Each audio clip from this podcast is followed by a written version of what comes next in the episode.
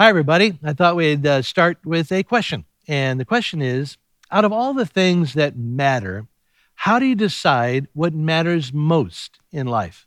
Because there's a lot of things that matter, right? Uh, money matters, and uh, work and school matters. Uh, your personal needs matter. Your relationships matter with your spouse, your kids, your parents, your brother, sister, your friends. The question is out of all the hundreds of things that matter that are tugging at you, how do you decide in any given situation what matters most? I don't know about you, uh, but I could really use uh, some help in this department. I could really use a mega principle, uh, a reliable guide that would help me uh, sort through the great things in life to focus my life on the greatest thing. Uh, here's the good news the good news is that God's word teaches that there is a mega principle, a reliable guide that will help me choose the greatest thing and help me uh, live my life as it was as I was created to live it with power and peace and impact as I build my life around the greatest thing. And this is what we're going to be talking about for the next eight weeks. Uh, the mega principle that uh, the Holy Spirit communicates to the Apostle Paul, and Paul gives to us through his letter, first letter to the Corinthians, chapter 13. And uh, I don't think there's any more appropriate way to start our study than to read the whole chapter. And I guarantee uh, the profound words of 1 Corinthians 13 will be the best part of this sermon. And if you're watching online, you'll have the scripture text right here on the screen.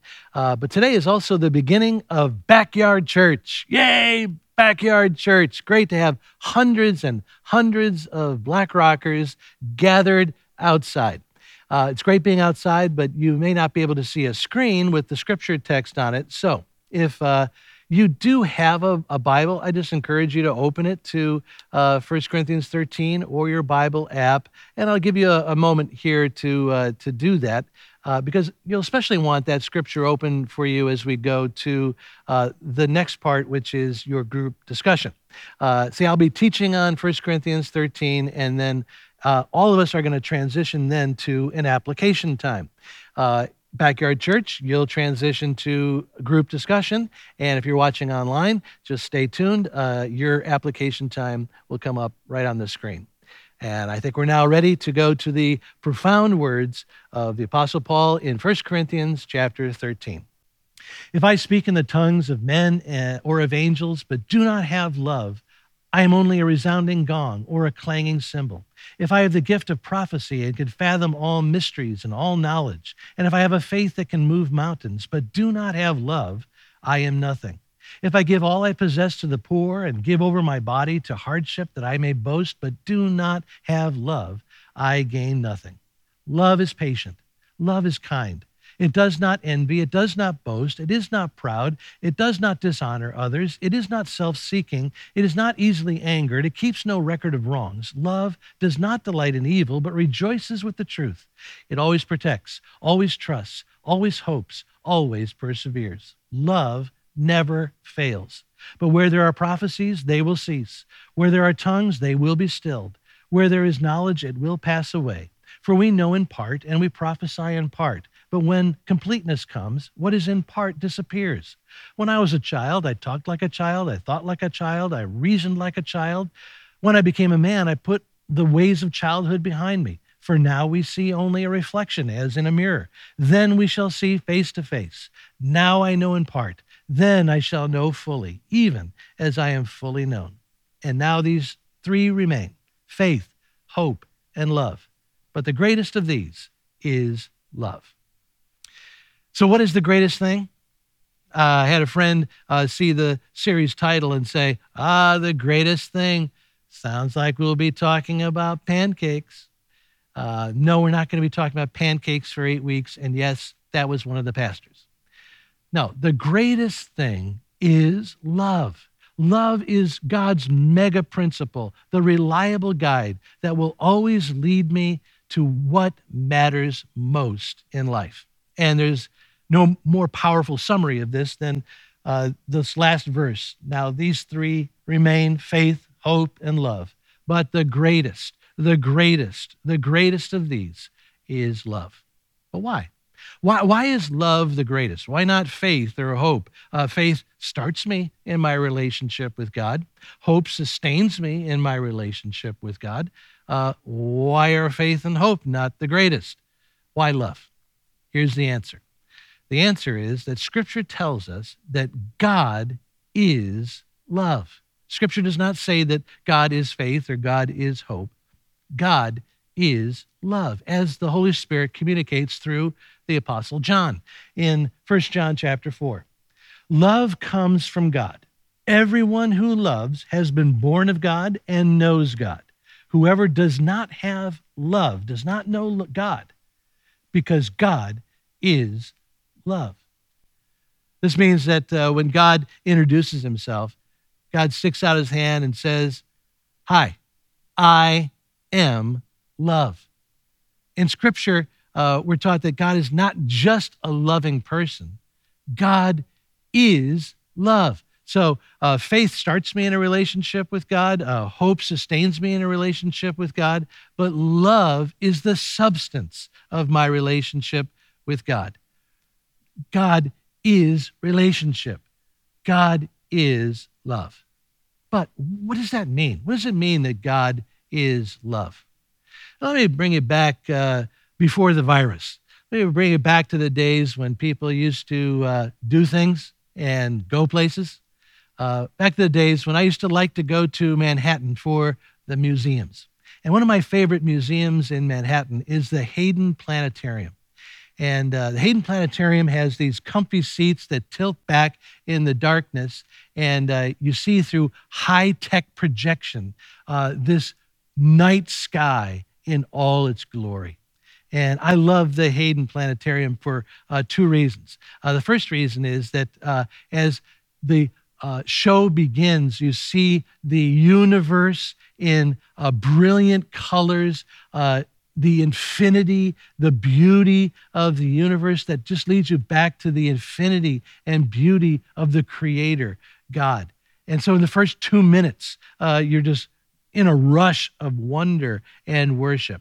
And then, after the first two minutes, then comes my uh, second reason why I love the Hayden Planetarium. And that's because, you know, you just can't get sleep like that at home. Uh, and I know some of you feel the same way about my preaching. Back to the uh, planetarium. You know, just before you fall asleep, you hear the deep tones of a Mar- Morgan Freeman kind of a voice saying, as we go deeper and deeper into uh, space, we're going further and further back to the beginning, the creation of matter. You see, to the planetarium people, uh, the greatest thing is that someday we'll be able to look deeper and deeper into space and get back to the Big Bang uh, and the creation of matter. That would be the greatest thing. But that's not what the Bible says. The Bible says that if you want to see the greatest thing, you need to go back further. You need to go back further than the creation of matter. You need to keep peeling back the layers of space and time, uh, back before the creation of the uh, heavenly beings. Keep peeling back the layers of space and time until you see nothing but God. And when you see nothing but God, you see the greatest thing. You see love. You see love. And you say, how is that possible? How is it possible that God is love when there's nothing but God? That God's all by himself. He has no one to show love to. How can God be love? Well, this brings us back to the mystery, the profound truth of the doctrine of the Trinity. That God is love from eternity is because God is Father, Son, and Holy Spirit from eternity. And in the Godhead, there is this perfect relationship, perfect community, perfect love in God without the creation of anyone else. which is so important uh, that we know that God did not create us because he needed somebody to love him. He did not create us to have somebody to love. God is love. And God created us to invite us one by one through Jesus into the greatest thing, into his love. And this is what Jesus prayed in John chapter 17. Jesus prayed, Father, I have made you known to them and will continue to make you known in order that the love you have for me may be in them and that I myself may be in them. Do you know what this is? This is Jesus' prayer, which means that we're listening in on a private conversation between Father, Son, and Holy Spirit. And when we listen into this private conversation, we hear the excitement of God inviting us, inviting you, inviting me into the greatest thing God's love. So, what is the greatest thing? Why is love the greatest thing? Is love is the greatest thing because when you keep peeling back the layers of space and time, you discover that God is love. That love is why the Father created us. Love is why the Son came to save us. Love is why the Holy Spirit indwells us. Love is the substance of this relationship with God that we come to one by one and experience starting now, lasting for all eternity. Love living in me. God's love living through me and reaching out to my relationships is the most important thing to God. It is what matters most to God and what should matter most to me. But here's the problem the problem is that I don't act or think or live like I believe that love is the greatest thing. Oh, I, I live like love is a good thing, but not the greatest thing. Oh, I live like love matters, but I don't live like love matters most. And this is a problem because I will never find what matters most in life unless I pursue love like it matters most. I will never find what matters most in life unless I pursue love like it matters most. I was created not for little things, not just for good things, but for the greatest thing.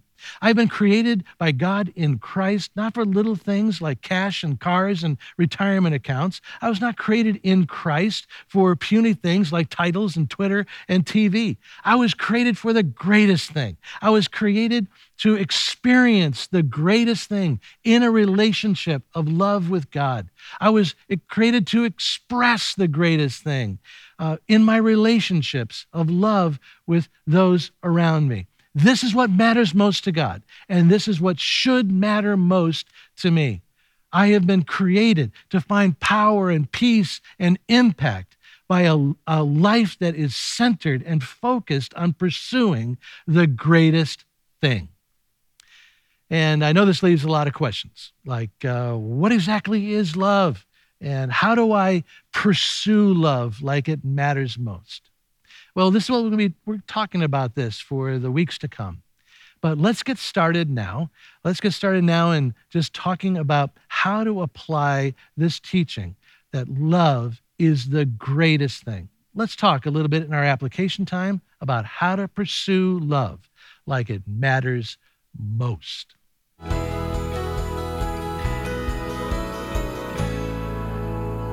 Well, hi, I'm here with uh, Pastor Dan McCandless, and uh, uh, we've just uh, uh, had a teaching on uh, how love matters most. Love is the greatest thing.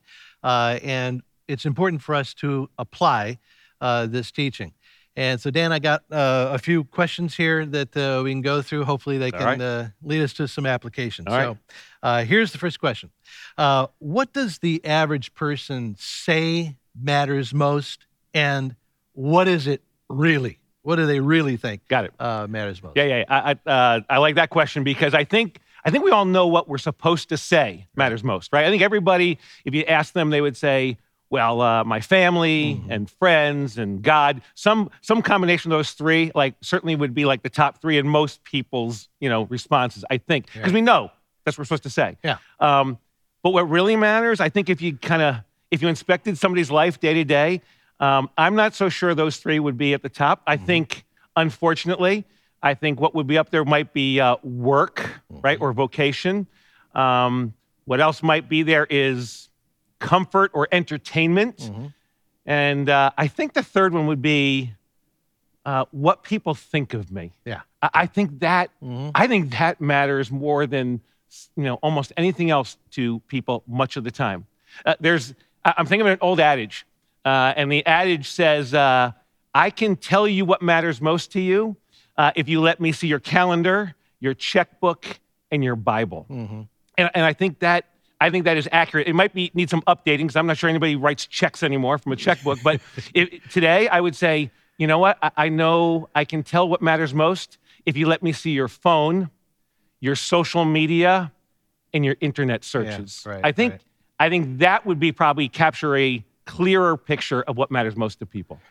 How, how about you? What do you- yeah, I, I agree that uh, I think there's a disconnect between what people say matters most and what is really in their heart. And uh, I think it's I think it's very natural for people to say uh, what matters most are, is my relationships. But Mhm. if we were to really kind of peel back the layers and look into their soul, uh, what they mean is that love matters most. But what I mean is, what matters most is that I get love Yeah. and that I, I feel love. Yeah. A quick story. Uh, when my uh, twins were uh, two, three years old, uh, we were teaching them, you know, how to share, uh, love, love each other through sharing, and uh, so we saw we did a pretty good job, and uh, and we were watching them as they play with uh, uh, a set of these small plastic farm animals, uh, small, you know, kind of like uh, size of a pocket knife or no, no, th- th- that's not a good example for a kid's toy, you know, but uh, a cigarette lighter size, you know. But we're ta- we're talking about small, Yeah. and uh, and so one kid, uh, we walk in, and one kid has 19 of the uh, farm animals, Okay. and the other twin has one. And we walk in as the uh, kid with the 19 is grabbing the one and shouting, "Share!" Yeah. And uh, uh, and we realize, you know, we haven't done a great job uh, teaching this, but I think we're all Oh. kind of like those three-year-olds, where it's uh, that love matters most as long as it all comes to me. Yeah, I'm not sure we get much better as adults, right? Because the truth is, we're all, most of us are so greedy Yeah. to receive love Right. and so stingy Yeah. to dole it out. That's Right? Right? But God is love. So we know that uh, what the real definition of love is, Yeah. which leads to our next question, which is uh, what are the implications of this bombshell scriptural statement? God is love. Yeah, yeah. That's a much more difficult question. Yeah. That's a much bigger question, right? Theologically, and and uh, so let me take let me take a swing at it, Right. a, a slice of it, right? So uh, I actually go back to your message they just preached, and it's uh, you make a case that God's relationship, His His uh, intention towards me, us, His motivation towards us is always love, It's always based on love. You made the case that like God created us out of love, right? He didn't need us Right. right? He didn't need to create us. He was totally sufficient, totally satisfied. Yet he created us so so he could love us and we could experience his love, right? Uh, then you made the case too that uh, God sent Jesus to the world because he loved us, Yeah. right? In fact, it's right the most popular scripture with the one we all know, the first one we memorized, John 3:16, that says. Uh, for God so loved the world that he gave his son Jesus, right? So it was because he loved the world, because he loved us, he sent Jesus to save us, Right. right? And then lastly, I, I appreciated that you made the case that God put his indwelling Holy Spirit in those who know Jesus because of his great love for us. He wanted us to not only experience his love, but to distribute it, right? To be Right. carriers who let others sense it, feel it, see it through us. Yeah. So I, I loved it because it's like you can see that God loves us by the way he created us, mm-hmm. by sending Jesus to save us. Oh, you know what? So my favorite verse is not John 3:16. My favorite verse is John 3:17 because after it says for God so loved the world that he sent his son Jesus, John 3:17, it- I'll remind you, it says God did not send his son did not send his son to condemn the mm. world, but to save the world world. through him, Yeah, right. right? So you think about that. We always get it mixed up thinking, you know, God's mad at us, he wants to condemn us. It's the exact opposite. Right. Out of his love, he sent Jesus to save us. That's good. That's good. How about how about you? Like, how would you take Yeah, tackle that question? I, I, I'm with you, and I think one of the implications of God is love for me is that uh, I want to grow in love, Mhm. and my natural tendency is to say, okay, then there's there's some things that I need to do, and there are some things that I need to stop doing, Mhm. and so once I got my do's and don'ts lined up, now I can grow in love. Sure. But this is clearly uh, teaching us that love is not a formula; Right. it is a person. Yeah. God is love. So if I want to grow in love, I need to grow in my relationship with God. And uh, how, and it leads us to our next Awesome. question, which is how do we grow in making love matter most? And as I see it, I mean, I think uh, that this means that when I want to grow in love, I need to be talking to Jesus and uh, and No growing my relationship there, uh, which is a big for me help because I think uh, like a lot of people, a lot of times I go to prayer and I'm like, ah, what do I say? Yeah. Uh, thank you for this day. Uh, uh, uh, I'm grateful, grateful. You know, and no, I don't know what to say. But Yeah. if love is the greatest thing, then love should be the greatest part of my prayer life. Yeah. And that uh, I'm saying, Jesus, uh, I want my marriage to not be stagnant. How do I grow my love for my spouse? Uh, I, I got this guy at work, George, sent me a nasty email. What does it mean for me to not retaliate? But could you empower me with your love?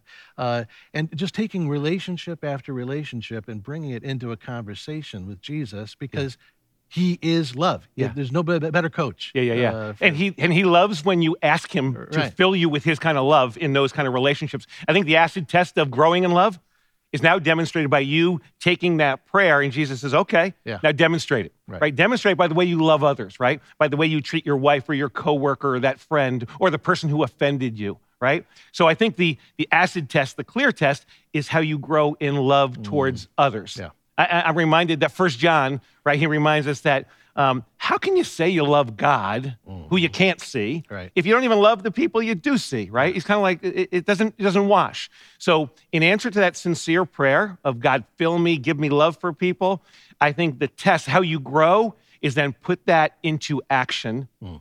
by loving others, right? By deferring to them, by by considering their interests and not your own. I I, I know that we're so self-absorbed, mm. right? Yeah. That that I think we have to kind of die to self and like put others first, serving them, loving them, considering them. And I think your love grows by the way you grow in your love for others. That's great. Yeah. Well, love matters most to God. It should matter most to me.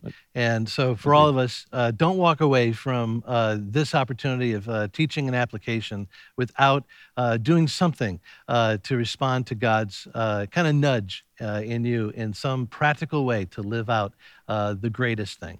And uh, so now, uh, also don't walk away without uh, worshiping in this uh, closing song.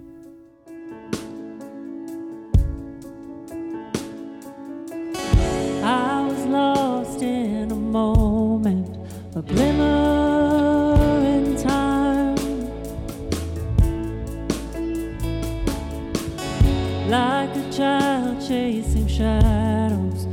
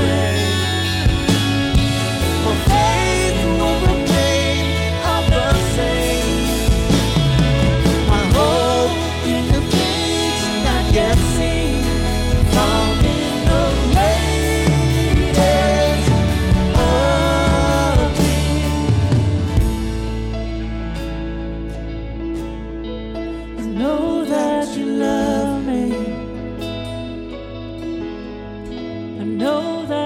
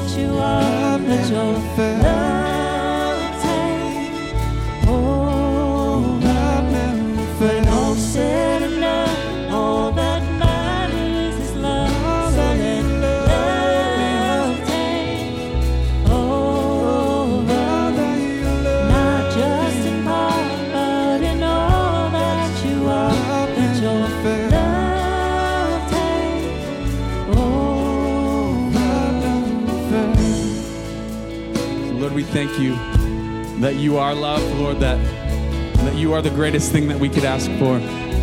Lord, we thank you that your love never fails, that,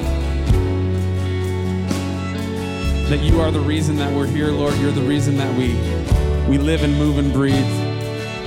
Lord, so we just pray that you would, you would bless us with your love, Lord, that you would allow us to walk in step with your spirit, allow us to experience what it feels like to be a child of God. Lord, I pray for our church that you would help us to experience your love more each and every day as we walk with you. We thank you and we praise you. In Jesus' name, amen.